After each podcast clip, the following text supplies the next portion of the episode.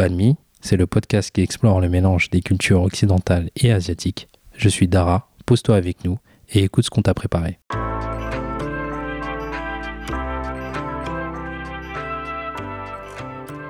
Banmi, c'est le podcast qui explore le mélange des cultures occidentales et asiatiques. Banmi Podcast se déguste sur le pouce, entre amis ou en famille, à toute heure de la journée, pour partager un bon moment et échanger sur des parcours de vie inspirants liés à l'Asie. Banmi est un podcast créé et réalisé par Linda Nguyen et je vous retrouve tous les jeudis pour un nouvel épisode.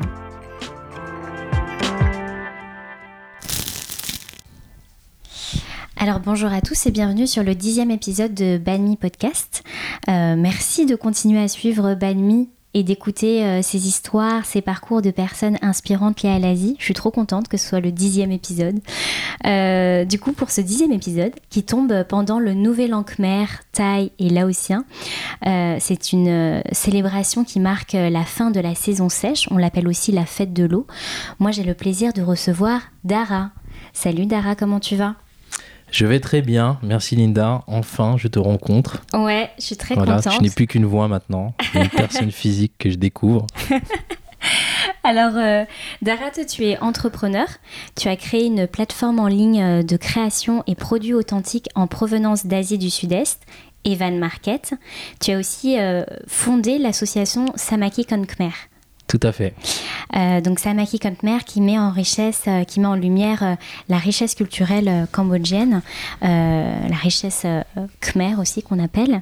Dara, alors on s'est connus grâce à Raphaël Yem, qui est journaliste et animateur télé-radio, parce que moi j'avais demandé à Raphaël comment il pouvait se rapprocher en fait de la culture cambodgienne en France, et il m'a parlé de toi, Dara, et il m'a parlé aussi de ton association.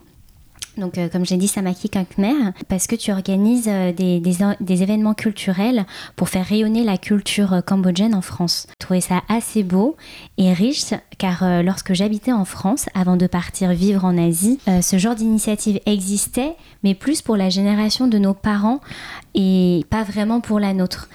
Donc tu as investi pour des associations humanitaires aussi avec le Cambodge, et tu incarnes un peu pour moi ce pont entre ces deux pays, qui sont la France et le Cambodge, qui font partie de ton identité.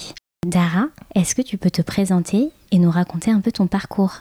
Avec plaisir. Je voudrais tout d'abord remercier Raphaël Yem qui m'a introduit et qui me permet de te découvrir et d'avoir découvert aussi ton podcast. Merci Raphaël. Et je te félicite d'ailleurs pour ce beau travail. Merci. Mon parcours, voilà, on va dire que je vais raconter brièvement, mais... un peu les étapes clés de ma vie. Je suis issu d'un quartier populaire. J'ai arrêté très tôt aussi mes études, malheureusement. J'ai dû subvenir à mes propres besoins, on va dire, et prendre plus de responsabilités. Je fais un parcours après dans le retail, où je deviens directeur de magasin. Au départ, c'était pour un grand groupe de fast fashion. Et après, par la suite, pour une belle maison française de maroquinerie. Ok. Et donc j'apprends pas mal de choses dans le commerce. Je m'éloigne aussi vraiment, grâce à tout ça aussi, du quartier, on va dire. Au parallèle aussi, je fonde une association. Donc l'association Samaki Khmer, qui veut dire Jeunes Cambodgiens Solidaires. On peut dire Jeunesse Cambodgienne Solidaire. Okay. Je cofonde cette association avec Samara. Samara, et big up à lui, parce que je pense que sans lui, je serais pas ici aussi. Enfin, je ferais pas tout ce que je fais aujourd'hui. Et aussi toutes les autres personnes autour qui sont venues nous soutenir, qui ont été bénévoles et qui ont vraiment été partenaires aussi, qui nous ont permis d'avancer. À l'âge de, on va dire, 30 ans, je fais un gros virage. Je suis tellement passionné par cette aventure associative, l'aventure humaine, l'échange que je pouvais avoir, le partage, la transmission aussi, ce qu'on pouvait transmettre aussi aux autres. J'étais tellement pris par ça que j'ai décidé de tout arrêter, en fait, tout ce que je faisais, mes activités, mon activité professionnelle, qui me permettait d'avoir quand même un cadre, une sécurité comme tout le monde. Je me dis, allez hop, c'est pas ça qui m'anime aujourd'hui, c'est pas ça qui me passionne. Donc moi, j'ai envie de faire ce que j'aime. Et ce que j'aimais, c'est ça en fait, ce que j'ai évoqué avant. Et donc j'arrête tout et je me dis comment faire maintenant, puisque c'est bien l'associatif, mais ça reste du bénévolat. Donc c'est pas évident puisque tu remplis pas forcément ton frigo comme ça. Et donc là je me dis il va falloir trouver une solution. Et bon, je fais un voyage dernièrement en 2018, fin 2018. Et comme par hasard, en fait, hein, je propose des produits sur ma story et je vois qu'il y a pas mal de personnes qui me disent « Ah, ça peut être bien, je peux passer bien. Commande, est-ce que je peux en avoir et tout ?» Et bah, j'ai dit « Écoute, pourquoi pas hein, envoyez-moi sur PayPal de l'argent et puis je vous expédie ça chez vous, genre en service un peu, quoi. Tu vois, je suis plus dans ce principe-là, en fait. » Donc, en même temps, moi, j'adore chiner, c'est-à-dire j'adore quand je me balade, surtout dans les marchés ou dans les souks cambodgiens. Découvrir des choses, des produits. Moi, j'adore ça aussi. Quand je vais dans un pays, faire les marchés et voir ce qui se fait de manière artisanale ou ce qui est local et tout, etc. J'adore. Complètement. Ouais. Tu découvres des choses, tu découvres aussi des gens, des histoires aussi souvent. Ouais. Et je me suis dit, c'est trop beau, il faut le partager en fait et le valoriser surtout. Absolument. On connaît beaucoup le Cambodge à travers la guerre, par exemple, les Khmers rouges, etc. Et où on va dire le Siem Reap, le temple d'Angkor, mais on connaît pas trop encore la partie artisanale, artistique qui est en train d'émerger, enfin qui existe déjà, qui était bien présente surtout pour l'artistique, je dirais. Je pense qu'on a une fibre quand même artistique, nous les Cambodgiens. On le voit hein, sur tu regardes les temples, tu regardes pas mal d'objets qui ont été fabriqués, etc. Tu sens qu'il y a une certaine fibre artistique quand même derrière, enfin pour faire tout ça quand même.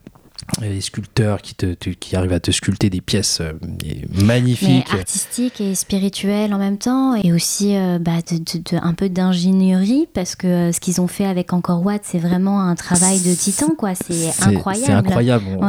Il y a plein d'hypothèses. Et c'est pour ça que c'est une des 7 merveilles du monde, parce que c'est fou, quoi. Et donc, j'avais vraiment envie de partager tout ça. Et du coup, en fait, je monte le concept, Evan, il n'y a pas très longtemps, justement. Il y a un peu plus d'un an. Donc mon parcours, il fait ça en fait, il fait celui qui sort un peu du quartier populaire, qui essaie de s'en sortir, il trouve un job dans le retail, il s'en sort parce que il n'a pas le choix vraiment, il n'a pas vraiment étudié, donc il doit travailler 2 fois plus parce qu'il se dit voilà, il doit réussir. Il n'a pas de diplôme, donc ça va être un peu peut-être son plan B. Enfin moi, je le vivais comme ça à cette époque, hein, je me disais au moins... ça va être mon diplôme, quoi. Entre guillemets, le diplôme de directeur de store. Voilà, c'est ça, c'était ma sécurité, on va dire. Parce que j'ai toujours eu envie, en tout cas, de faire des choses qui m'animent et d'entreprendre, quoi qu'il arrive. Donc je savais qu'un jour j'allais le faire, mais après quand, je ne savais pas, en fait. Et tu savais pas forcément sur quel sujet non plus. Non plus, vraiment, coup, c'est clair. Parce que c'est vrai que quand on est jeune, on se dit un jour j'aimerais bien monter un business, etc. Mais tu sais pas trop sur quoi. Tu sais pas trop sur quoi en fait. Tu dis il faut que je trouve l'idée, il faut que je trouve ci, il faut que je trouve ça. Et en fait, moi, c'est même pas l'idée que j'ai trouvée, c'est que ça m'est venu en fait naturellement. C'est ça le pire. Un peu comme une évidence en fait. Ouais, c'est ça qui est dingue en fait. Quel a été le déclic pour toi qui t'a donné envie de te lancer sur les différentes actions que tu fais pour le Cambodge? Là, du coup, avec Evan Market, puis et avant Evan Market. Et avant avec l'associatif. Ben, ça fait partie de mon parcours aussi, puisque en fait, moi, toute ma jeunesse, clairement, j'ai un peu renié un peu cette partie asiatique. J'étais le seul asiatique dans la cité, c'était pas évident. Donc, tu te retrouves. T'habitais dans quelle ville ? J'habitais à Saint-Cyr-l'école, près de Plaisir, Versailles, Trappes, je sais pas si tu vois. Et du coup, t'étais le seul asiate. Mais j'étais le seul asiate. On était dans un quartier populaire où tout était concentré, on va dire. Et donc, t'avais les codes que tu as aujourd'hui dans n'importe quel quartier. Et aussi, tu as ce melting pot où c'est plus des personnes d'origine africaine, maghrébine qui sont présentes. Et moi, j'étais au milieu de ça. Et il n'y avait pas d'autres asiatiques. C'était pas évident, du coup, parce qu'on n'avait pas forcément de modèle, on n'avait pas forcément de personnes à qui s'identifier, de référence, ou de personnes qui peuvent dire non, mais si on te traite de shintok, c'est pas normal, tu vois. T'avais pas tout ça, c'était pas évident. Donc moi, j'étais jeune, j'étais enfant, je me rappelle, je comprenais pas pourquoi les gens étaient méchants. J'ai senti que c'était une sorte de méchanceté au final, à la fin, tu vois. Et donc tu traverses tout ça et au final tu t'adaptes et tu prends aussi un peu le jargon des autres personnes qui sont d'autres origines. Et ça, c'est des petites choses comme ça. Et puis après, tu t'imprègnes un peu plus aussi de leur culture aussi en même temps. Par exemple, t'as des amis qui font le ramadan et puis ils te disent pourquoi tu essaierais pas, quoi, tu vois, donc tu es à faire le ramadan aussi, par exemple, tu vois, donc ouais, parce que c'était ton environnement, bah c'était l'environnement et puis c'est mon histoire en fait. Ouais, tout à fait. Du coup, quel a été le déclic pour renouer avec des racines cambodgiennes? Et bah oui, en fait c'est lié à tout ça en fait. Du coup, comme je te disais, j'ai renié en fait mes origines. D'accord. Un jour, je me suis posé la question, je me suis dit, mais en fait, mais qui je suis, quelle est mon histoire en fait au final? J'ai eu un déclic comme ça en fait, je crois que c'était vers la vingtaine à peu près. Je me dis, bon, il faut que je me réapproprie cette culture, mon identité en fait, hein, tout simplement. Je suis parti faire mes propres recherches en fait, j'ai étudié un peu mon histoire, notre histoire, l'histoire du Cambodge. Et je découvre beaucoup de choses, je suis vraiment stupéfait de pas mal de choses et surtout, je me suis réapproprié notre histoire, mon identité, mes racines. Mais surtout, avant tout, ça m'a rendu fier, en fait. Et ça m'a beaucoup aidé parce que, justement, moi qui ai un peu renié mes origines, du coup, je suis arrivé avec de la fierté et je me suis dit, en fait, non, stop. Et du coup, peut-être qu'aujourd'hui, maintenant, c'est à cause de ça. Je suis vraiment imprégné de cette fierté qui fait que j'ai envie de la partager aux autres aussi. Et on n'avait pas forcément de structure, en fait, à cette époque-là pour, justement, des personnes comme moi qui souhaitaient éventuellement renouer avec ses origines. Et donc, du coup, je me suis dit, bah, autant la faire, en fait. Autant la monter. Donc, je rencontre Samara et c'est là où on se dit, mais on est tous les deux passionnés aussi un peu par nos cultures et tout. Et on se dit, mais faisons quelque chose. Et là, effectivement, on fonde en 2013 l'association. Et donc, mon déclic est venu comme ça, en fait. Il est venu à travers un premier voyage aussi et à travers ma quête aussi identitaire. Et j'ai découvert toute l'histoire du Cambodge, enfin, une bonne partie de l'histoire du Cambodge, de pourquoi on est ici en France aujourd'hui. T'as parlé avec tes parents, c'est ça? Et j'ai échangé aussi un peu avec mes parents, mais ça, c'était un peu délicat à aborder parfois comme sujet. On n'a pas, quand on passe un bon, quand on voit sa famille, en général, on a envie de passer un bon moment, donc on a de bons échanges. Et on va pas forcément aller creuser sur des trucs qui peuvent piquer un peu, tu vois, qui peuvent faire un peu mal, qui vont raviver des souvenirs qui sont un peu, qui ont dû traumatiser ou qui sont douloureuses. Donc on évite des fois un peu ces sujets-là et c'est un peu tabou, quoi.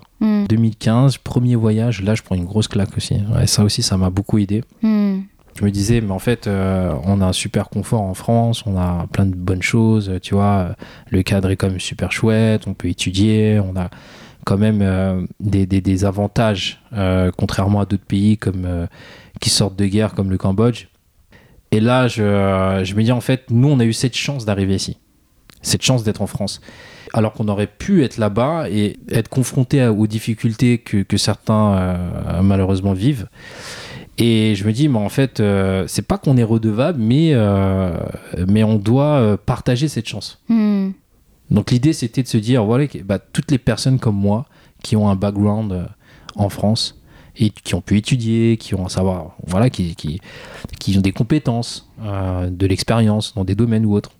Bah, ça serait éventuellement de se réunir pour des projets collectifs qui pourraient venir en aide à des personnes au Cambodge sur place. Donc l'idée, elle était venue de ça. Donc c'est comme ça, on est parti de rien. On vendait des bracelets à 2 € pour essayer de récolter des fonds. On était tout contents qu'on avait gagné 200 € et puis on se dit, allez hop, on va envoyer l'argent au Cambodge, on va faire un don, c'est trop bien, c'est chouette. On était contents, on avait réussi à récolter pas mal de fonds et tout. Donc il s'est formé une vraie solidarité comme ça du coup, en fait. Et surtout après, en fait, ce qui s'est passé, c'est qu'on a eu l'opportunité de réaliser un événement. C'était pas n'importe où, c'est un lieu très symbolique, je pense, pour les Cambodgiens et pour pas mal d'Asiatiques d'ailleurs. C'est à la Pagode de Vincennes, en fait. Ouais. C'est vraiment un lieu de rassemblement et un peu familial. Moi, la Pagode de Vincennes, c'est tous les ans, en avril, pendant le Nouvel An Khmer. J'y vais avec ma mère. Et on s'est croisés. Et on s'est sûrement croisés. Et notamment, il y a Amanda de l'épisode 5 qui en parle, parce qu'elle est cambodgienne aussi. Et elle me disait qu'elle faisait les brochettes sur un stand, des brochettes de bœuf à la citronnelle. Et ouais, ma mère, elle kiffait aller là-bas avec ses amis et tout. On faisait des pique-niques et tout. Et c'était vraiment un lieu de fête, de rassemblement, de partage, de bouffe, beaucoup de bouffe. Et ouais, c'est vraiment, c'est vrai pour moi, la Pagode de Vincennes, c'est égal Nouvel An cambodgien, quoi. Nouvel An cambodgien, la sans oublier, sans vous oublier, bien sûr. Ouais. L'initiative des Cambodgiens, on réunissait pour la période du Nouvel An beaucoup de gens. Effectivement, on est très marqué par la food. Moi, je suis très marqué par par, tu sais, la grande pelouse. On jouait quand on était enfant, on courait dans cette pelouse, on pique-niquait avec nos parents. Les darons, ils jouent aux cartes. Les darons, voilà, ils jouent aux cartes ou au clac-clac. Ceux qui savent, c'est le petit jeu, tu sais, avec des dés, avec des... et j'en ai là d'ailleurs, des dés et des petits symboles comme ça, des petits tigres ou des crevettes. Et puis si tu tombais sur le bon dé, bah, tu gagnes, tu remportais la mise. Ces souvenirs-là sont ancrés en moi. C'était des super souvenirs parce que je me rappelle, je retrouvais mes cousins, la famille, tu vois. Et c'était trop génial, quoi. Et de se dire un jour, t'as l'opportunité d'organiser dans ce lieu-là. Enfin, moi, j'y croyais pas. Je me suis dit, waouh, c'est dingue. Et cette opportunité-là, c'est grâce à une association... aussi et à des amis, l'association francophonie du Cambodge. D'accord. Et je tiens d'ailleurs à leur faire un coucou, à Darion, sa sœur et sa famille, ses parents. Et grâce à eux, on a eu l'opportunité en fait d'organiser un premier événement. D'accord. Et en fait, on s'est aperçu à ce moment-là qu'il y a eu vraiment de l'intérêt pour cet événement-là. Okay. On pensait pas parce que c'était plus un événement culturel et solidaire en fait. Ouais. Parce qu'on avait un programme avec cérémonie bouddhique le matin, l'après-midi avec concerts populaires et des spectacles en fait, performances d'artistes ou de la danse traditionnelle. On avait du bokator, on avait de l'art martial cambodgien, et on a aussi mis en place un forum associatif avec que des associations qui œuvraient pour le Cambodge. Et ça aussi c'était fort parce que ça me permettait aussi de montrer, de pointer la solidarité et d'être vraiment dans le partage entre nous. Et on s'est aperçu qu'il y avait vraiment de l'intérêt pour ça et que les gens en fait ils avaient vraiment besoin aussi de renouer avec leur identité, leurs origines. Et ça, on a été vraiment bluffés par ça.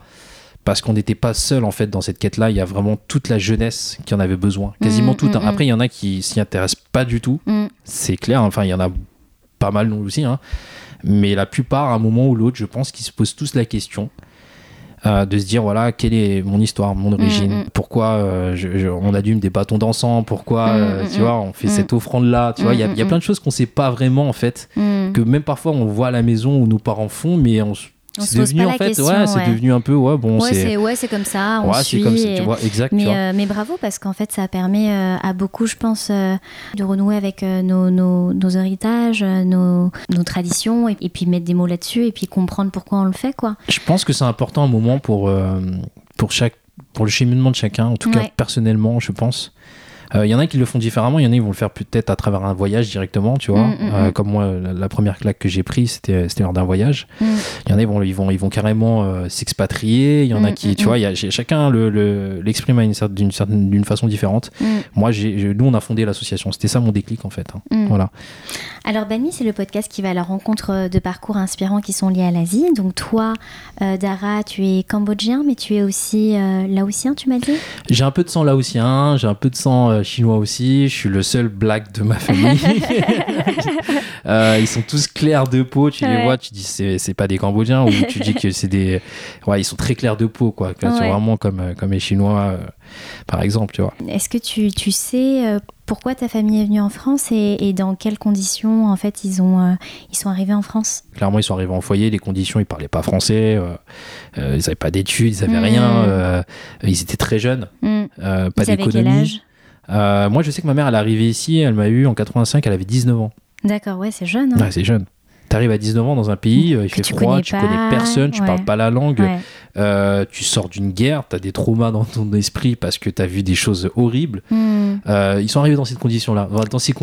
Du coup, de la guerre qu'il y a eu effectivement au Cambodge entre 1975 et 1979, le génocide des Khmers rouges.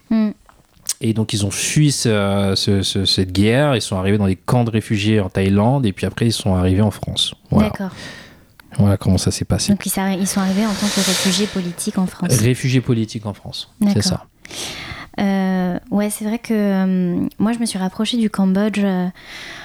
il n'y a pas si longtemps que ça, on va dire vers 2014. En fait, j'ai toujours parlé à ma mère du Cambodge en disant que c'était un pays que je voulais aller visiter. Souvent, elle m'en parlait avec beaucoup de peur et d'appréhension en me disant que c'était dangereux, qu'au Cambodge, il y avait des gens qui avaient des fusils chez eux, etc. Et il y a toujours eu ce truc un peu... difficile pour elle. Et en fait, quand elle a fui le Cambodge, elle a mis du temps à y retourner Et elle avait peur pour moi parce que je m'y intéressais. Et en fait, quand je suis allée au Cambodge la première fois, c'était en 2014 et j'y suis allée avec un copain qui est cambodgien. Et au contraire, en fait, j'ai trouvé que le peuple cambodgien était hyper accueillant, souriant, généreux, etc. Et ça n'avait rien à voir avec les projections que ma mère m'avait faites, en fait. Et je crois qu'il y a encore ce trauma de cette génération de Cambodgiens qui ont fui le Cambodge parce qu'ils ont fui dans des conditions horribles, oui, où ils n'avaient rien à manger, où ils voyaient des cadavres... par terre le long de leur route, où c'était assez violent. Et je me suis vraiment intéressée au Cambodge quand j'ai lu le livre de Loung Ung, qui est D'abord ils ont tué mon père, First they killed my father, avril 1975. L'armée de Pol Pot envahit Phnom Penh, mettant un terme brutal à l'enfance de Loung Ung. D'origine chinoise, la petite fille a grandi dans un milieu privilégié, entourée de 6 frères et sœurs. La famille quitte la capitale, en toute hâte, et erre de village en village, se faisant passer pour des paysans analphabètes avant d'être contraints de se séparer, sans espoir de retrouvailles. Enrôlée en tant qu'enfant soldat, la fillette connaîtra la famine, la torture, les camps de travail et toutes les humiliations engendrées par le totalitarisme. Son témoignage nous plonge au cœur d'une des plus grandes tragédies du XXe siècle, qui a décimé plus d'un quart de la population cambodgienne. Donc voilà, c'est vraiment son livre et aussi le film d'Angelina Jolie qui est sorti en 2017 sur Netflix, qui m'a fait, en fait, qui a résonné en moi parce qu'en fait mes parents sont nés, ils ont grandi au Cambodge, même s'ils sont vietnamiens d'origine.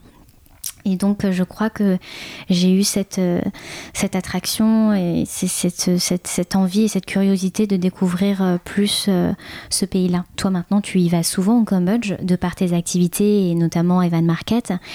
Comment est-ce que tu vois le Cambodge évoluer ?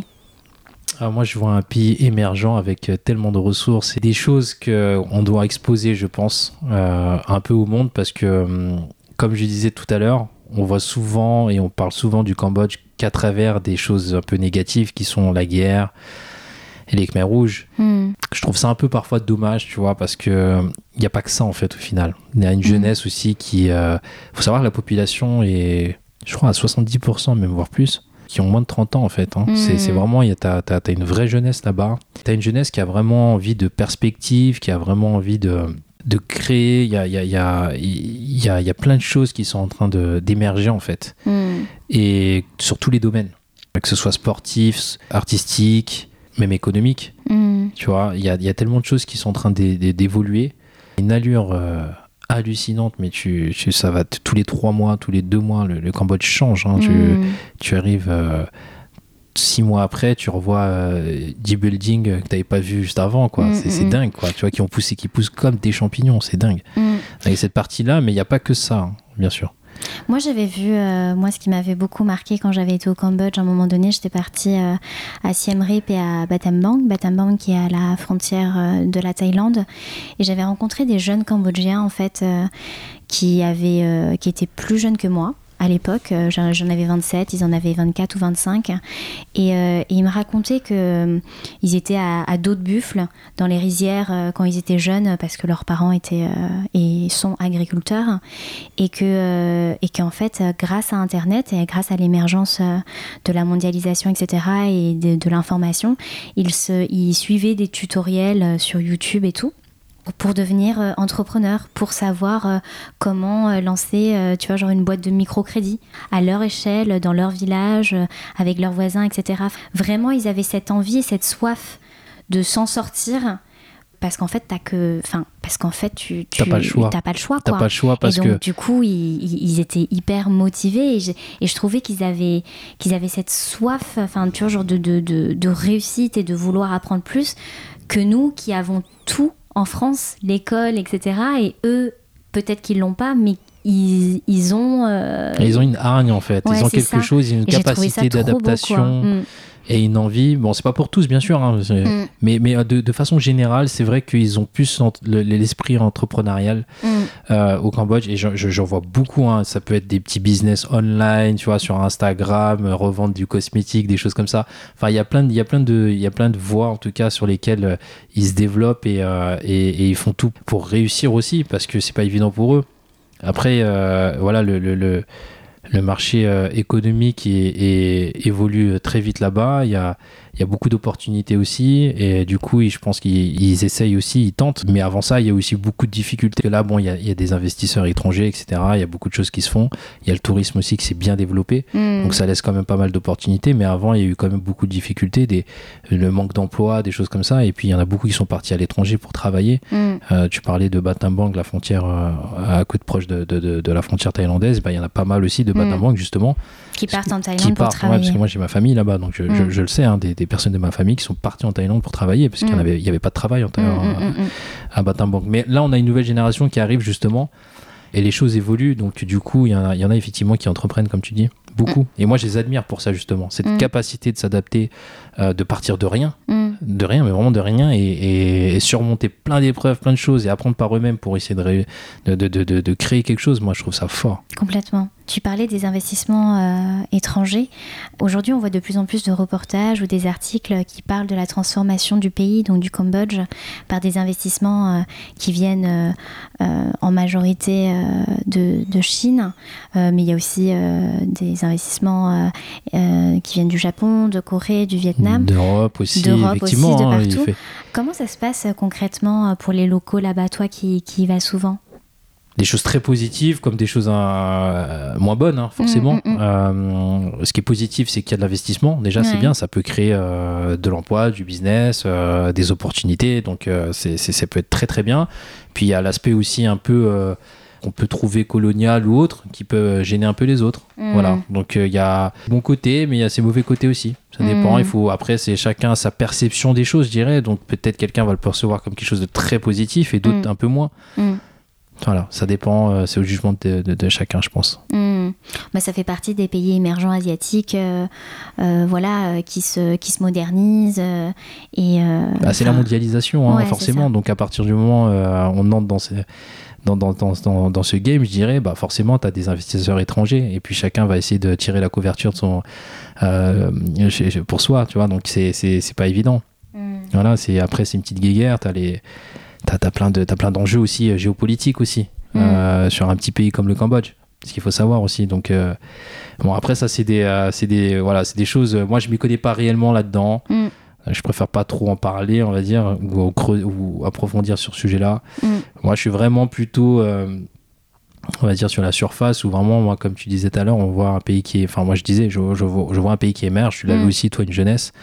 Et je pense que moi je préfère focaliser sur des points positifs comme ça et voir comment moi je peux aussi apporter quelque chose, quoi. Tout à fait. Bah justement sur les points positifs, pour tes événements, tu as aussi fait venir des artistes khmers en France, et tu mets en avant du coup les créatifs cambodgiens. Et moi je trouve qu'en fait il y a une espèce de réveil culturel au Cambodge. Comment est-ce qu'on peut l'expliquer, et est-ce que c'est visibilisé à l'étranger pour la diaspora cambodgienne? Effectivement, il y a eu un concert l'an dernier, il y a un an, la première fois, un label qui a été créé d'ailleurs par un franco-cambodgien qui s'appelle Sok Visal. Le label s'appelle Clap Your Hands, et en fait il produit des artistes. Il y a une sorte de mix entre le hip-hop et la musique de l'ancienne génération. Trop bien. Et du coup ça te fait un mix de ce que tu entendais quand tu étais enfant avec tes parents et de ce que toi tu aimes maintenant, tu vois. C'est génial. C'est super fun, du coup les gens adorent. Pour ceux qui connaissent ou qui découvrent et qui n'ont pas de soucis avec cette sonorité là, tu vois. Donc, enfin, moi je sais qu'il y en a beaucoup qui adhèrent, moi j'ai beaucoup aimé, et du coup je me suis dit mais il faut leur donner d'autres perspectives, je dirais, c'est-à-dire ne pas juste local, tu vois, au Cambodge, mais leur donner on a une diaspora qui est une grande diaspora qui est divisée un peu partout, aux États-Unis, en France, t'en as en Allemagne, t'en as en Suisse, Belgique, t'as des Cambodgiens un peu partout. et comme des Asiatiques, hein, même pour ceux qui sont d'origine vietnamienne, par exemple, je sais qu'il y en a partout aussi. Et je me suis dit, il faut exporter ça en fait. Nous aussi, on en profite, quoi, tu vois, et faire kiffer vraiment la jeunesse ici pour les, voilà, rapprocher aussi toujours un peu plus de leur identité, de leur culture aussi, tu vois, leur héritage en fait culturel. Et effectivement, on a une jeunesse qui émerge au Cambodge, très talentueuse, qui s'inspire effectivement de ce qu'ils voient sur Internet, des artistes internationaux. Et comme Sok Visal avait fait un travail formidable, parce qu'il arrive en 93 quand il n'y avait rien au Cambodge, et il a monté après par la suite en 2000, je ne sais plus quand exactement, je ne me souviens plus de l'année, mais il a monté un label hip-hop et tout, le premier label hip-hop cambodgien d'ailleurs. Trop bien. Et il a produit comme ça des rappeurs, etc. Il fallait raconter son histoire, il fallait le faire venir aussi. Donc on l'a fait venir aussi, fait venir ses artistes, et on les a produits ici sur scène. Et c'était juste formidable. C'était la première fois et c'était juste... Voilà, j'ai pas de mots pour exprimer. Ouais, mais c'est génial de pouvoir créer ce lien du coup entre la diaspora cambodgienne et le Cambodge en fait. Et en fait, la génération cambodgienne qui vient de là-bas, ouais. C'est important parce qu'on est chacun, on est une diaspora, on est des Cambodgiens à la fois. Bon, moi personnellement, tu vois, j'ai pas choisi d'arriver en France, quoi. Et aujourd'hui, quand j'ai retrouvé mon pays, je me suis dit j'aimerais rester dans mon pays en vérité. Mais bon, aujourd'hui, j'ai une attache en France parce qu'il y a de la famille, il y a beaucoup de choses qui ont été construites ici. Donc voilà, comment retrouver un peu de notre pays, tu vois, mis à part les voyages ou quand tu vas. Et puis c'est un peu, c'est coûteux quand même d'aller au Cambodge. Donc c'est pas tout le monde qui y va tout le temps. Et donc bah voilà, c'est une façon de garder ce lien, tu vois, en faisant intervenir des artistes. Qu'est-ce que la diaspora cambodgienne peut apprendre de la société et des créatifs cambodgiens ? Moi, ce que j'apprends d'eux, en tout cas personnellement pour ma part, c'est ce que je disais tout à l'heure, c'est ce qu'on disait pour les entrepreneurs, c'est de partir vraiment de rien. C'est-à-dire que c'est des artistes souvent qui partent vraiment, quand je dis de rien, c'est-à-dire que c'est souvent... moi, j'ai une histoire, là, un artiste qui m'a beaucoup touché, c'est Voutier. À la base, c'était un fermier. Il élevait des cochons dans une ferme en province. Enfin, il n'était pas du tout voué à une vie d'artiste, il n'avait rien. Mais il aimait chanter, c'est quelque chose qui le faisait vibrer, il a un talent, clairement.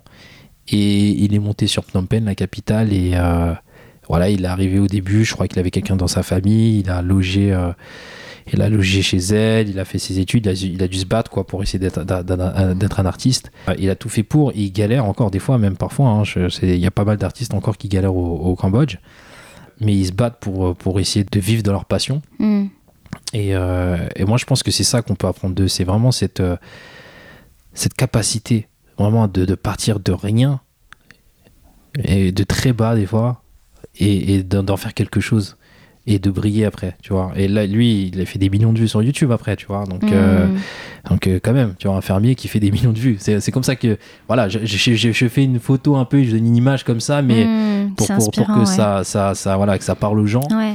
Et puis voilà, ça te fait dire un peu, ouais, bah s'il y a quelqu'un qui part de ses cochons et de sa ferme et tout, et qui a réussi à vivre de sa passion, c'est que tout le monde peut le faire si on a vraiment la niaque et si on a vraiment envie d'en vivre, quoi. Complètement. Merci pour ce partage.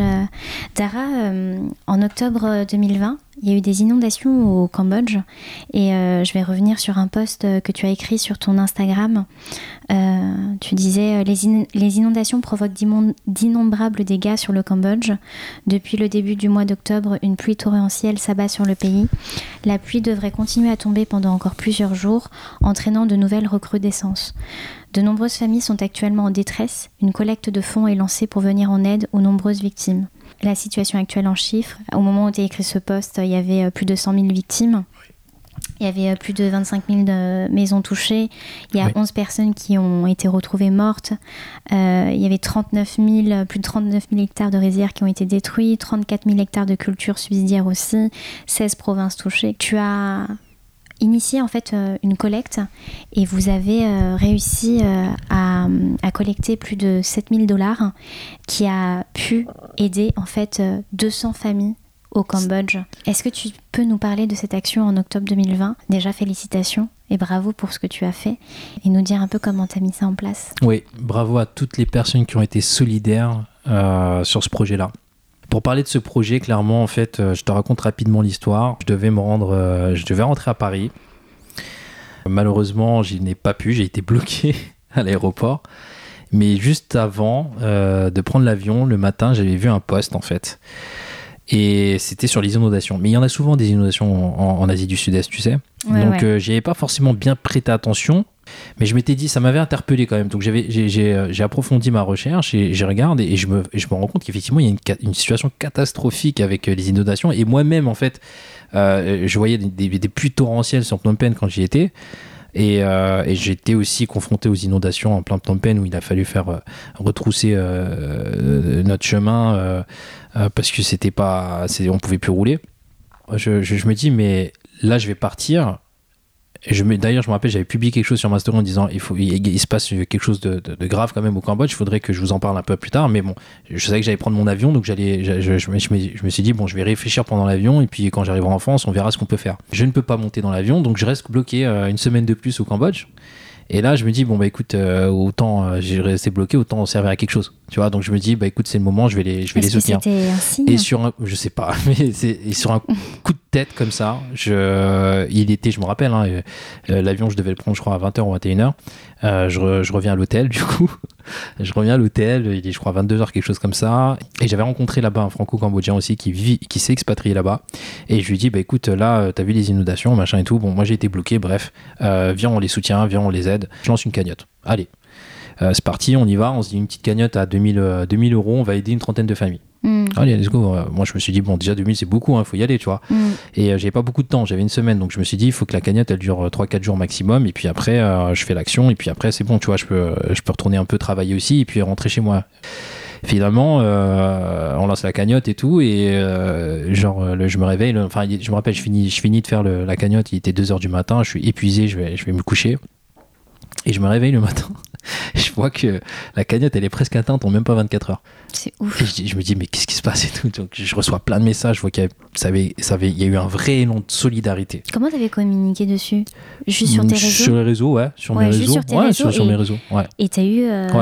Et ça a été repartagé, ça a été soutenu, ça a été vraiment... C'est ouf. Ouais, c'est ouf. Il y a eu vraiment un élan de solidarité, quand je dis vraiment, mais pas que de la diaspora cambodgienne, en fait. C'est-à-dire vraiment, les gens ont vu qu'il y avait des difficultés, donc ils ont vraiment voulu prendre part en fait à l'action, et donc il y a beaucoup de gens qui ont relayé et soutenu avec des dons.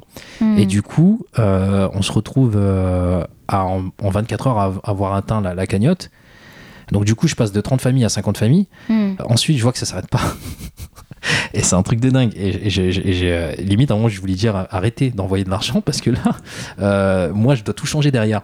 C'est-à-dire que c'est ça le truc, parce que avec l'argent en plus, ce qu'il fallait que je fasse, bah, je pouvais aider plus de familles, donc oui, il fallait que je change tout niveau logistique à chaque fois. D'accord, ok. Donc j'ai dit ok, bon, maintenant vous voulez y aller, on est prêt, on veut être solidaire, il y a pas de problème. Donc on target 100, et puis après on target 150, et puis après je dis bah, on va sur 200, et finalement ça se passe comme ça en fait. Il y a tout le monde qui envoie, donc on arrive jusqu'à 200 familles. Avec un budget d'à peu près $30 par famille, on l'offre en fait, c'est un kit de première nécessité avec un peu de food, une enveloppe d'argent, petite enveloppe d'argent et un peu de vêtements, tu vois. Donc on part sur ça et on aide comme ça effectivement 200 familles. La symbolique pour moi surtout de ce projet-là, c'était de dire voilà, aujourd'hui, si on veut, on peut déclencher de la solidarité entre nous. Tout à fait. Tu vois, l'idée c'était ça, c'était aussi de montrer l'exemple en fait. Et ce que j'ai beaucoup apprécié de par la suite, c'est qu'il y a d'autres personnes après derrière qui ont lancé aussi leur propre initiative. Et moi, c'est là où je suis plus comblé, c'est que je me dis, tu vois, l'action a entraîné d'autres actions et qui fait que, tu vois, du coup, t'aides encore plus de monde au final. Et ça, c'est bon. Tu vois, il faut pas les... Moi, je les vois pas comme... comme quelque chose de la concurrence ou quelque chose de négatif. Au contraire, je trouve que si t'es l'étincelle, t'as déclenché le truc, parce que moi je peux pas faire tout le temps ça. Clairement, j'ai aussi, je dois m'occuper aussi de mon travail, etc. Donc on sème des graines tu vois, pour que d'autres puissent aussi s'en inspirer et puis sèment d'autres graines à leur tour, quoi. Et éventuellement, tu vois, si ça peut se faire comme ça, parce que je peux pas dédier toute ma vie malheureusement à ça, parce que je dois aussi contribuer à plein d'autres choses, je dois payer des charges, etc. Tu vois, donc tu peux pas te permettre, tu vois, de faire que ça du bénévolat et en tout cas, bravo. Mais grâce à Evan, ce qu'il faut dire, c'est que grâce à Evan, et j'ai pu prendre le temps parce qu'au final, je pensais que j'allais prendre 2-3 jours, et au final, j'ai pris plus de 10 jours pour ce projet-là. Ouais. C'était mes 10 jours 24-24 à en perdre des cheveux, quoi. C'est pour te dire, vraiment. Ouais. Bravo, Dara. Merci. C'est bravo à tout le monde, je dirais. Avec le Covid, tu as dû faire une pause avec le côté événementiel de Samaki Khmer. Ouais, trop dommage. Comment est-ce que tu peux continuer à faire vivre le rayonnement cambodgien, du coup J'ai beaucoup de mal, je l'avoue, parce que c'est vrai que c'était un axe que je favorisais énormément, l'événementiel, parce que ça me permettait vraiment d'être en contact avec les gens, de partager avec les gens, de côtoyer les gens, d'échanger avec eux. C'était vraiment, tu vois, de transmettre des choses à travers ce qu'on faisait, les spectacles, des projections, expositions, tables rondes. On a fait énormément de choses. Aujourd'hui, on peut pas le faire, malheureusement, on est bloqué. Donc après, il reste toujours la partie virtuelle et tout, etc. Mais live et tout, mais j'ai pas réussi à trouver le créneau, en tout cas, sur ça. Donc je me suis pas lancé dedans. Pour l'instant, je me concentre beaucoup plus du coup sur Evan Market, qui pour moi aussi a beaucoup de sens, dans le sens où je partage quand même la culture aussi. Il y a toujours une histoire. Je valorise vraiment beaucoup les entreprises sociales et l'artisanat, etc. Donc il y a une partie culture aussi beaucoup dedans. Mais pour faire face à l'aspect événementiel, malheureusement, je n'ai rien. Je suis un peu bloqué. Donc, s'il y a des gens qui ont des idées, qui veulent partager un projet éventuellement, why not ? Je suis ouvert. Du coup, cet épisode est diffusé en plein pendant le Nouvel An Khmer. Qu'est-ce que tu fais, toi, pendant le Nouvel An Khmer avec ta famille ? Le Nouvel An Khmer, avec nos familles, c'est ce que tu faisais, toi, je pense aussi, se retrouver à la Pagode de Vincennes. Tu vois, ça, c'est vraiment... Bon, après, t'as les offrandes, les prières, comme on fait tous à la maison, tu vois. Je sais que certains se retrouvent aussi entre familles, entre eux et tout. Nous, on se retrouvait plus à la Pagode de Vincennes. Ouais. Donc voilà, moi, c'est comme ça que je l'ai fêté quand j'étais enfant. Puis après, en grandissant avec l'association, malheureusement, je me retrouvais, en fait, malheureusement et heureusement, les deux, mais je me retrouvais, en fait, la veille, à devoir préparer tous les cartons, pour le stand, parce que je tenais un stand après aussi avec l'association pendant le Nouvel An Cambodgien là-bas, hormis organiser aussi une fois dans l'année un événement sur place à Pagode. On tenait un stand aussi qui nous permettait de récolter des fonds. Donc voilà, moi je sais que mon Nouvel An, c'était beaucoup ça, en fait. Je le passais là-bas, mais voilà, en amont, il fallait tout préparer. Je me retrouvais jusqu'à 22, 23, minuit, 1h, 2h du matin des fois à charger le véhicule, et puis à tout préparer, machin, etc. Puis après, t'arrives très tôt là-bas, 6h du matin, t'installes ton stand, etc.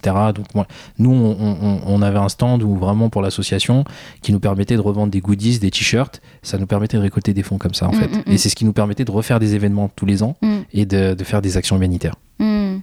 Ouais. Mais donc c'était ça, mon Nouvel An. C'est, voilà.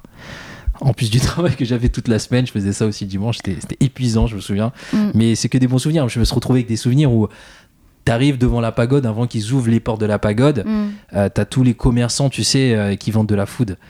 On se retrouvait quand il faisait très très froid le matin, à 6h du matin, on se fait un petit feu, genre, tu sais, sur la pelouse, et on se retrouvait comme ça devant le feu. Je me suis retrouvé avec les commerçants comme ça. Et tu sais, ça, c'est des choses que tu vis, mais c'est génial. Enfin, tu vois, c'est pas ce que tu peux vivre habituellement. Enfin, moi, ma vie, c'est un peu une aventure, tu vois. Et ça, c'est vraiment typiquement les aventures de ma vie. C'est me retrouver devant un petit feu comme ça, avec tout le monde à se réchauffer entre commerçants. Et puis, tu sais, tu vois que tu gagnes une certaine estime chez eux, parce que ils te voient aller comme eux. Tu sais, c'est difficile, tu vois. Eux, ils font ça aussi en plus de leur travail, souvent, pour gagner un peu plus d'argent. Tu vois, il y a une difficulté dans tout ce qu'ils font. Donc, nous, on se régale, mais le taf qu'ils font derrière, c'est énorme. Faut savoir ça. Pour les gens qui ne connaissent pas le Nouvel An Khmer, est-ce que tu peux un peu expliquer ce que tu manges, ce que tu fais, comment ça se passe dans la famille ?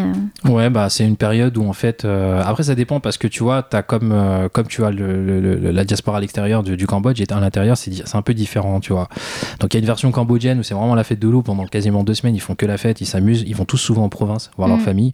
Et ils se jettent des seaux d'eau. Moi, je l'ai fait. Le Nouvel An Khmer au Cambodge, et c'est la guerre, quoi. Ouais. On se balance de la farine, on se balance de l'eau. Ouais, tu vas passer en moto, il y en a, ils vont te balancer en seau d'eau. Et c'est comme ça pendant 3-4 jours, et ça n'arrête pas, et c'est trop cool, quoi. Tout le monde est content. Ouais, ouais, donc ça va durer. Voilà, t'as une petite période comme ça, et puis après, il y a les offrandes, il y a aussi les cérémonies à la Pagode, à des dates et des jours précis, et des heures précises, en fait. C'est par rapport à la lune, en fait, tout ça.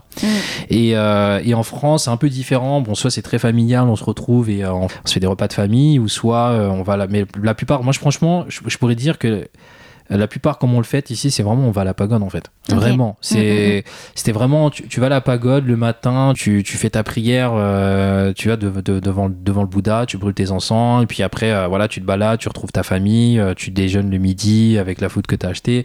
Enfin voilà, c'est un peu ça, la façon de fêter le nouvel an ici, je pense. Du coup, tu as Evan Market. Est-ce que tu peux nous en parler un peu plus? Qu'est-ce que tu vends sur Evan Market et quelles étaient tes dernières découvertes un peu artisanales que tu mets en valeur sur cette plateforme en fait? Evan Market, c'est l'amour de ma vie en ce moment. C'est comment l'exprimer, c'est clairement, je peux dire ça. Je suis tombé, comme je disais tout à l'heure, un peu par hasard pour rendre service un peu aux gens, et au final, je me rends compte qu'en fait, effectivement, et puis comme j'aime chiner, je te disais, je veux vraiment le valoriser. Ce marketplace en fait permet de vraiment valoriser le travail l'artisanat, de soutenir les petits commerçants, de soutenir aussi l'emploi dans notre pays. Aujourd'hui, on est face à une situation sanitaire très difficile pour tout le monde, et là-bas notamment avec l'arrêt en fait clairement des voyages touristiques. Du coup, tu te retrouves avec des gens qui se retrouvent avec un certain revenu normalement mensuel, c'est coupé quoi, tu vois, clairement. Enfin surtout pour les commerçants, les petits commerçants, et du coup ce projet-là, il vient soutenir en plus ces commerçants-là. Il vient aussi raconter l'histoire de notre héritage culturel, je dirais aussi, c'est important, puisque à travers les produits, tu as une histoire, tu as des traditions. Ouais, c'est trop cool parce que sur l'Instagram de Evan Market, tu fais des posts où tu expliques par exemple ce que c'est le krama, c'est ça. Les différents produits que tu vends sur. On parle de la soie, on parle du krama, on parle de plein d'objets comme ça. Donc c'est hyper informatif aussi, c'est très cool. L'idée c'est ça en fait, et c'est surtout en fait avec Evan Market, c'est aussi de savoir à qui tu achètes. C'est important. Nous, on essaie en fait vraiment pour les commerçants partenaires sur le marketplace de dire voilà l'histoire de ce commerçant, c'est ça en fait. Pourquoi il fabrique ça, est-ce qu'il a hérité ça de sa famille. Enfin, il y a une histoire souvent pour eux. Donc ça c'est bien. Et puis aussi, ça permet à l'acheteur de savoir à qui il achète. Ouais, donc c'est un circuit un peu plus long qu'on peut trouver dans le réseau des grandes distributions, comme on peut voir dans les magasins de décoration ou dans le fast fashion. Nous, on arrive à livrer en moyenne en 10 jours. Je trouve ça formidable d'avoir un produit à plus de 10 000 km que tu reçois en à peu près 10 jours chez toi. Enfin, je trouve ça juste ouf. Et aujourd'hui, on est capable de le faire. Et surtout d'ajouter une valeur aussi à ces produits-là en fait, parce que souvent on va se dire, on a une connotation, ce qui vient d'Asie c'est pas cher, ce qui vient d'Asie c'est cheap, etc. Et l'idée aussi c'est pas justement, c'est d'arrêter ce cliché-là et de dire attends non, en fait t'as un vrai savoir-faire en Asie, ce que tu ne sais pas. C'est vrai que par rapport au PIB, par rapport aux revenus des personnes sur place. Forcément, les produits sont beaucoup moins chers. Tu as plein de choses qui sont vraiment moins chères, mais locales. Bon, après, quand tu te fais venir ici, c'est encore une autre histoire, parce t'as toutes les histoires de taxes et de transport. On veut vraiment valoriser et donner de la valeur en fait à ce que font les artisans ou les artistes même sur place, ce qu'ils peuvent proposer. Donc l'idée c'est vraiment d'avoir toute cette panoplie qui c'est des produits inédits en fait que tu trouves même pas en plus ici en France, tu vois, ou très peu. Voilà. Quelles sont tes dernières découvertes en termes d'artisanat cambodgien ou d'Asie du Sud-Est? Là en ce moment je découvre tellement de choses. En fait en ce moment j'ai une personne qui m'aide énormément sur le projet, c'est Romain qui est stagiaire et chez moi, et en fait on va chercher, on fait notre sourcing et on va chercher plein de produits comme ça, et on découvre des choses formidables. Comme quoi? Il n'y a pas longtemps on a découvert des bougies naturelles en cire de soja, qui sont faits aussi à la main, qui sont dans des contenances c'est de la poterie ou de la céramique qui est fait main aussi. Enfin, qu'est-ce qu'on a découvert d'autre? Du thé, un thé naturel du Cambodge qui est fait de façon complètement avec aucun produit chimique, tu vois. Et aucun traitement, tu vois. Donc on a découvert qu'en fait il y a beaucoup de produits en fait éco-responsables et éthiques Et éco-responsable, je le dis, c'est important puisque on est dans une société un peu de surconsommation. On va toujours essayer d'acheter plus et moins cher. Ce que j'aimerais valoriser aussi, c'est justement acheter peut-être plus intelligemment, se dire voilà, j'achète ce produit-là parce qu'il est éco-responsable. C'est un circuit un peu plus long, je mets un peu plus de temps pour l'avoir, mais je sais que ça a un bon impact chez telle ou telle personne. Je sais qu'en achetant ce produit-là, je l'ai soutenu. Vraiment, quand tu achètes chez Evan, il faut savoir un truc, c'est que tu as un vrai impact direct sur les gens. Parce que les gens, ils s'en rendent pas compte. Alors que quand tu achètes, je vais pas citer de marque, mais tu achètes dans une grande marque, tu crois que tu as acheté pas cher, donc tu crois que tu as fait une bonne affaire. Mais déjà, ils te font des marges énormes, monstrueuses sur toi, parce que du coup, eux, ils achètent avec des volumes tellement importants qu'ils ont des trucs à... Vraiment, ça faut rien. Mais les conditions pour produire ces produits, pour créer, enfin fabriquer ces produits et les faire, il faut les voir, ces conditions. Tu vois, moi je sais que quand tu achètes Evan, tu soutiens des gens et ils sont très très bien payés, mais beaucoup mieux payés aussi, tu vois, que la moyenne. Et ça, c'est fort, je trouve. Voilà. Je voulais revenir aussi avec toi sur un post que tu as fait sur Evan Market qui parle de l'appropriation culturelle. C'est un peu un sujet tendance en ce moment, on en parle beaucoup. Est-ce que tu peux nous en dire un peu plus? Moi, pour ma part, en tout cas, c'est vraiment dans le sens où effectivement, nous on a hérité de quelque chose, on a une richesse aujourd'hui aussi. On a une richesse culturelle. On a cette double culture. Tu vois, on est occidentalisé, mais on est aussi asiatique. Et moi, je trouve ça fort, déjà, d'une part. Donc ça, c'est important. Et... souvent, aujourd'hui, quand tu regardes des produits qui sont issus d'Asie ou des créations d'Asie, c'est souvent fait pas forcément par des personnes asiatiques. Vraiment, hein, c'est souvent fondé... Enfin, pour des produits que tu vas retrouver ici en Europe, par exemple, tu vois. C'est fait par d'autres personnes d'autres origines. Donc, il y en a qui font des choses très bien. Hein. C'est pas ça que je vais critiquer, mais par contre, ce que moi, j'aimerais bien, personnellement, et ce que j'encourage vraiment la communauté asiatique à faire, c'est justement de se réapproprier vraiment tout ça, parce que ça fait partie de notre héritage, et c'est dommage que nous ne l'exploitons pas, en fait. C'est dommage qu'on le valorise pas, en fait. C'est tout ça, en fait, tu vois. Tout à fait. Et c'est pour ça que moi je suis heureux, je suis fier de faire ça, parce que ça a vraiment beaucoup de sens pour moi. Enfin, Evan, c'est tu vois, entreprendre et promouvoir la culture asiatique, pour moi, c'est fort, ça a du sens. Pour ma part, en tout cas, avec Evan, à terme, j'espère que ça fera beaucoup de bien aux gens, parce que ça leur permettra vraiment, pour ceux qui ne peuvent pas voyager, de voyager un peu en Asie, de se réapproprier vraiment leur identité à travers des produits. Mais c'est vrai, hein, c'est tout bête. Hein, mais par exemple, je fais des bijoux qui sont les Bouddhas. Un Bouddha, t'en trouves pas ici, déjà. Et ça fait partie un peu de notre culture, de notre tradition. Tu vois, il y a une spiritualité derrière. Et grâce à Evan, tu peux l'obtenir aujourd'hui, ce Bouddha. Et ça, c'est fort, je trouve. Tu vois, c'est donc ça a du sens. C'est pas juste un produit, ça va bien au-delà de ça, tu vois. Qu'est-ce que tes parents et ta famille te disent par rapport à toutes tes entreprises, tes différentes actions? À la base, ma mère et mes parents s'en fichaient royalement, je dis sincèrement.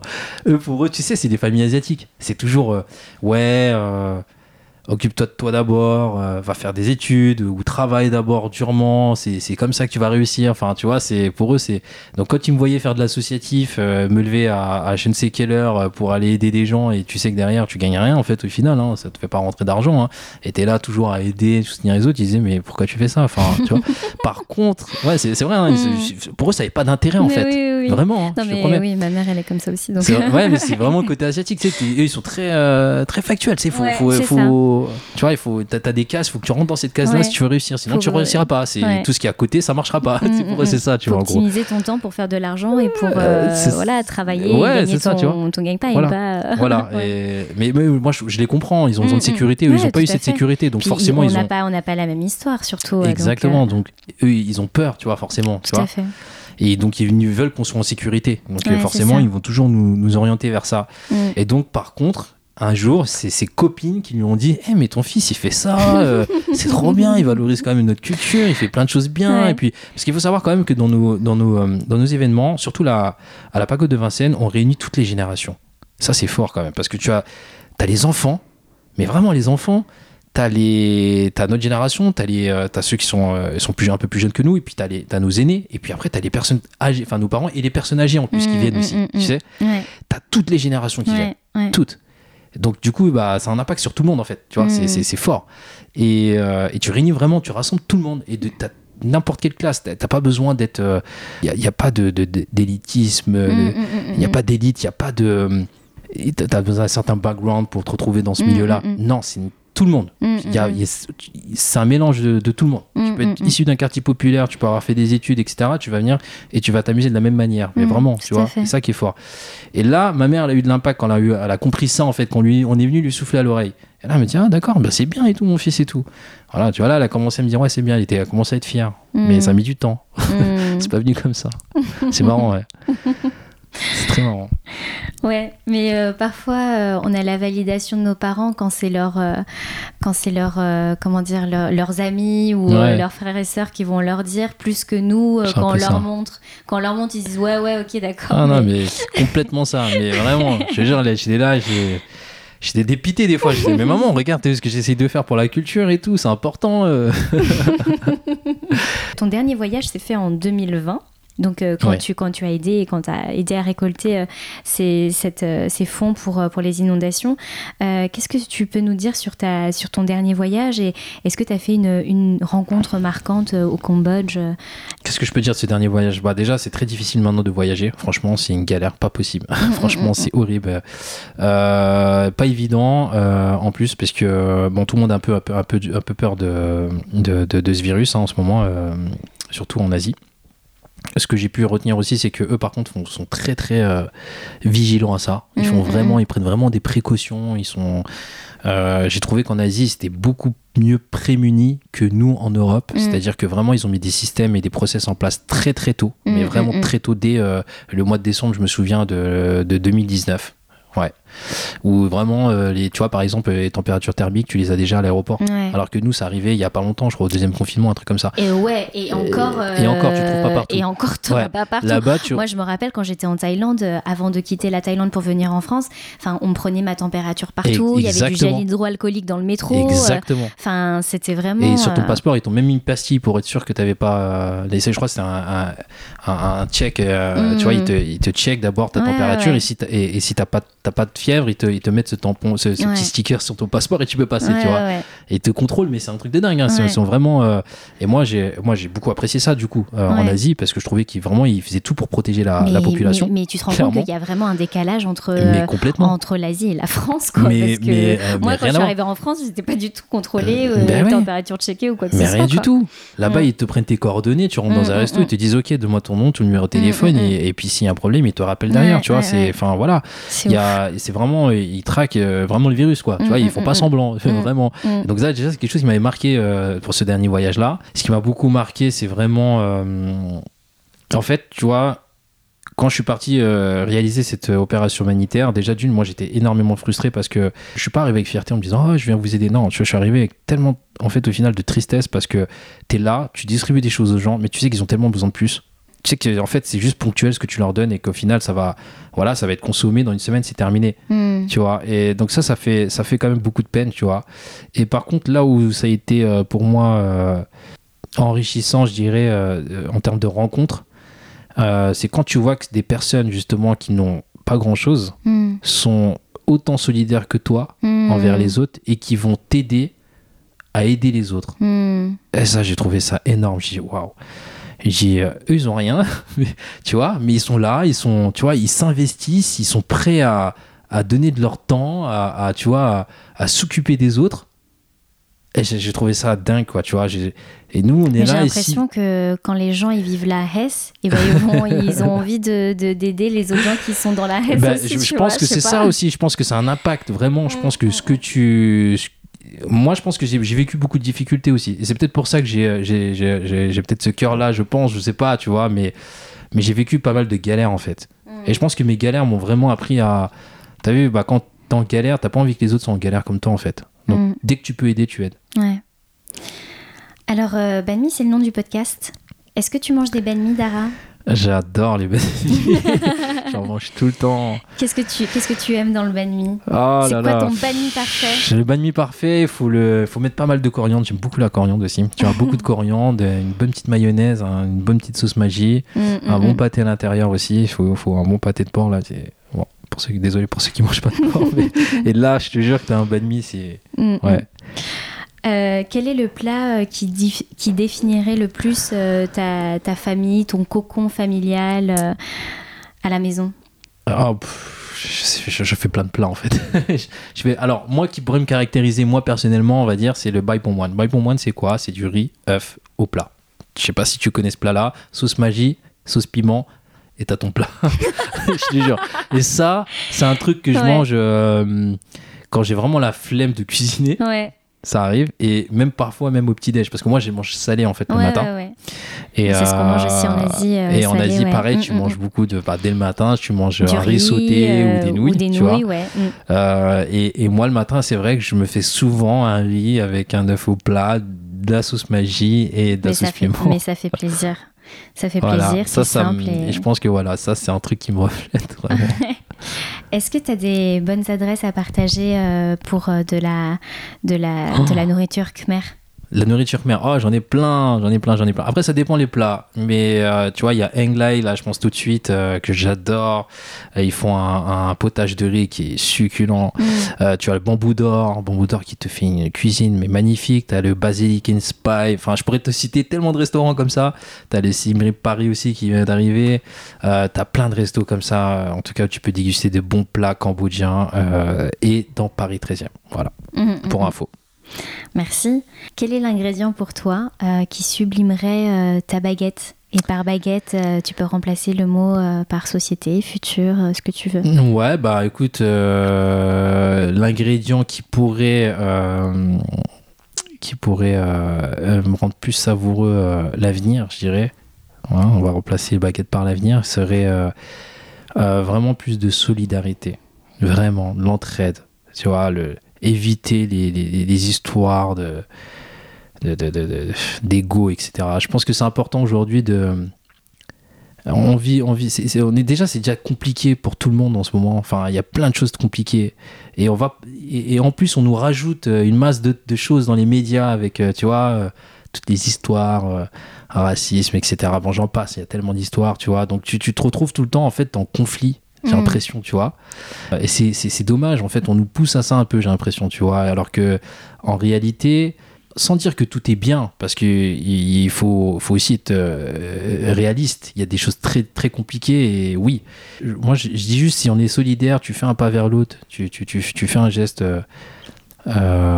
positif et solidaire, l'autre, il va te rendre pareil, et ainsi de suite. Tu vois, donc moi, je pense que s'il y avait un peu plus de solidarité entre nous, je parle carrément à la communauté asiatique, clairement, je pense que ça pourrait nous faire beaucoup de bien. Voilà. Et je pense que c'est l'ingrédient qui nous manque. Merci, Dara. On va terminer par une musique. Est-ce que tu as une musique à me recommander pour finir l'épisode? Ouais, complètement. Il y a une musique que je viens de découvrir il n'y a pas longtemps. Et donc la chanson, c'est Time to Rise. C'est l'artiste rappeur cambodgien Vanda qui fait un featuring avec Kong Nai, qui est un musicien aveugle qui a survécu à la guerre. Ils ont fait un featuring il n'y a pas très longtemps. Et franchement, cette chanson et le clip que je vous invite à aller voir, vraiment, ça me parle complètement parce que c'est ça en fait. On est dans la modernité. On renie pas son histoire, mais on renie pas son passé non plus. D'ailleurs, c'est une phrase d'un ami qui s'appelle Anthony, qui aime beaucoup dire, c'est conquérir la modernité sans renier son histoire. Voilà, tu vois, et là c'est vraiment cette chanson, ça symbolise vraiment ça, et moi c'est ce que j'aime beaucoup parce que ça garde un côté très authentique. C'est important, je pense. On est moderne quand même à la fois, c'est-à-dire qu'on est en vie dans notre ère là, et à la fois on renie pas notre histoire et notre culture, notre tradition. T'as un mélange en fait dans ce son là, et donc je t'invite à aller voir et à l'écouter. Merci Dara. Merci pour cet échange. Merci de partager tes passions et ton amour pour la culture khmer à travers ton métier aujourd'hui avec Evan Market, ton côté associatif donc du coup avec Samaki Khmer et aussi tout ce que tu as fait notamment avec la collecte de fonds l'année dernière pour les inondations. C'était vraiment un chouette moment. Donc j'espère qu'on va pouvoir revivre des événements avec Samaki Khmer cette année en 2021. Comptez sur moi, prochainement ça arrive en tout cas. Dès que ça redémarre, je vais envoyer pas mal de choses. Ne vous inquiétez pas là-dessus, vous pouvez compter sur moi. Moi je te remercie aussi, j'aime beaucoup ton initiative en tout cas et j'apprécie énormément. Donc bravo, bon courage à toi, bonne continuation vraiment. Je remercie aussi toutes les personnes autour de moi qui m'entourent, qui ont été sur mon parcours et qui m'ont soutenu et qui ont été solidaires. Toutes ces personnes-là, je vous passe un bonjour. Il y en a tellement, je peux pas, c'est compliqué de citer tout le monde. Mais voilà, je tiens vraiment à remercier tout le monde. Merci à vous tous, je pense à vous. Et puis voilà. À très vite. À très vite. Salut. Salut.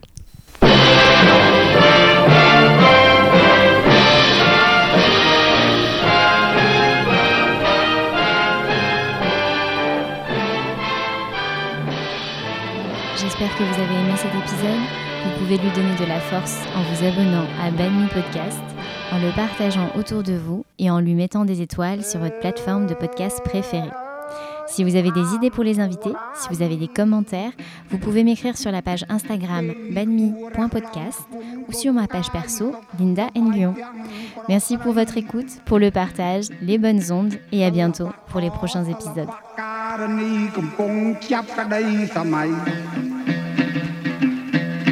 Kong Nai